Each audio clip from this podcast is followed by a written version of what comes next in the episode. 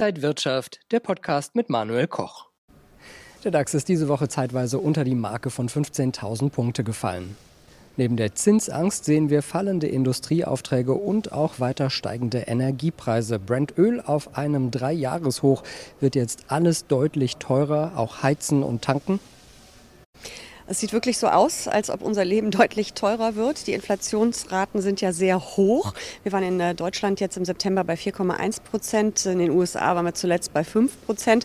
Äh, das ist schon sportlich. Also das Leben wird teurer, alles wird teurer, Produkte werden teurer. Und es wird natürlich nochmal befeuert eben durch die steigenden Energiepreise. Und die steigen ja wirklich dramatisch. Ähm, mal schauen, wie lange das so weitergeht. Der IWF glaubt, dass wir das Hoch bei den Inflationsraten Ende des Jahres gesehen haben werden und dass es dann im nächsten Jahr so bis zur Jahresmitte wieder eine halbwegs Normalisierung geben wird, so um die 2 Prozent wäre ja auch das Ziel von der EZB. Ähm, mal schauen, ob es wirklich so kommt, aber erstmal wird das Leben ganz schön teuer. Wir schauen auf den DAX, auf Bitcoin und Gold. Das alles jetzt bei Inside Markets hier von der Frankfurter Börse. Ich bin Manuel Koch. Herzlich willkommen. Ja, immer wieder betonten Notenbanker eigentlich, dass die Inflation nur vorübergehend temporär sei. Kann sie jetzt aber zu einem nachhaltigen Problem werden? Natürlich kann die Inflation jederzeit zu einem nachhaltigen Problem werden, wenn sie eben nicht wieder fällt. Äh, ich hoffe jetzt mal, dass der IWF mit seiner Prognose richtig liegt, dass sie eben im kommenden Jahr wieder fallen wird oder sich zumindest normalisiert. Äh, wenn das nicht so ist, dann kann das natürlich die Weltwirtschaft äh, massiv belasten. Dann wird es wahrscheinlich auch weitere Kursrutsche oder zumindest Korrekturen an den Aktienmärkten geben. Ähm, wir sehen jetzt schon eine Flucht in Gold. Also es ist einiges in Bewegung. Die Anleiherenditen steigen ja auch. Ähm, mal schauen schauen, was sich da zusammenbraut. Der DAX hat zu kämpfen mit der 15.000 Punkte Marke, Bitcoin und Gold hingegen im Aufwärtstrend.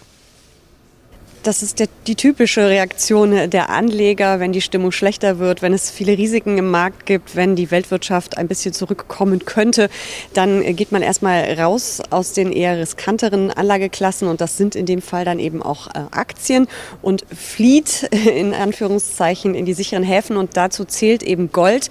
Ich würde Bitcoin jetzt nicht als sicheren Hafen ähm, bezeichnen, aber häufig ist zu beobachten, dass Anleger eben dann auch verstärkt in Bitcoin gehen. Ich verstehe es ehrlich gesagt nicht. Ich finde, das ist eine sehr spekulative Anlageklasse. Ähm, dass aber der Goldpreis steigt, verwundert in dem Umfeld nicht. Gold gilt ja auch als Versicherung gegen Inflation.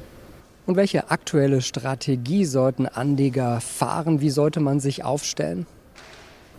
Es kommt natürlich immer sehr darauf an, was man für ein Anlagetyp ist, was man für ein, ähm, nochmal, es kommt natürlich immer sehr darauf an, was für ein Anlegertyp man ist, äh, was man für einen Anlagehorizont hat.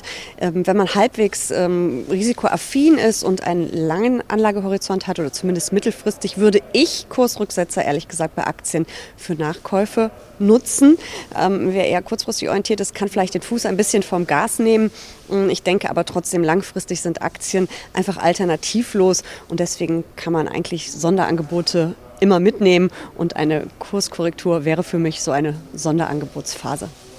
Wenn euch das Video gefallen hat, gebt mir gerne einen Daumen nach oben, kommentiert und postet das Video. Ansonsten sehen wir uns kommende Woche wieder bei Inside Markets. Ich bin Manuel Koch. Happy Friday. Und wenn euch diese Sendung gefallen hat, dann abonniert gerne den Podcast von Inside Wirtschaft und gebt uns ein Like.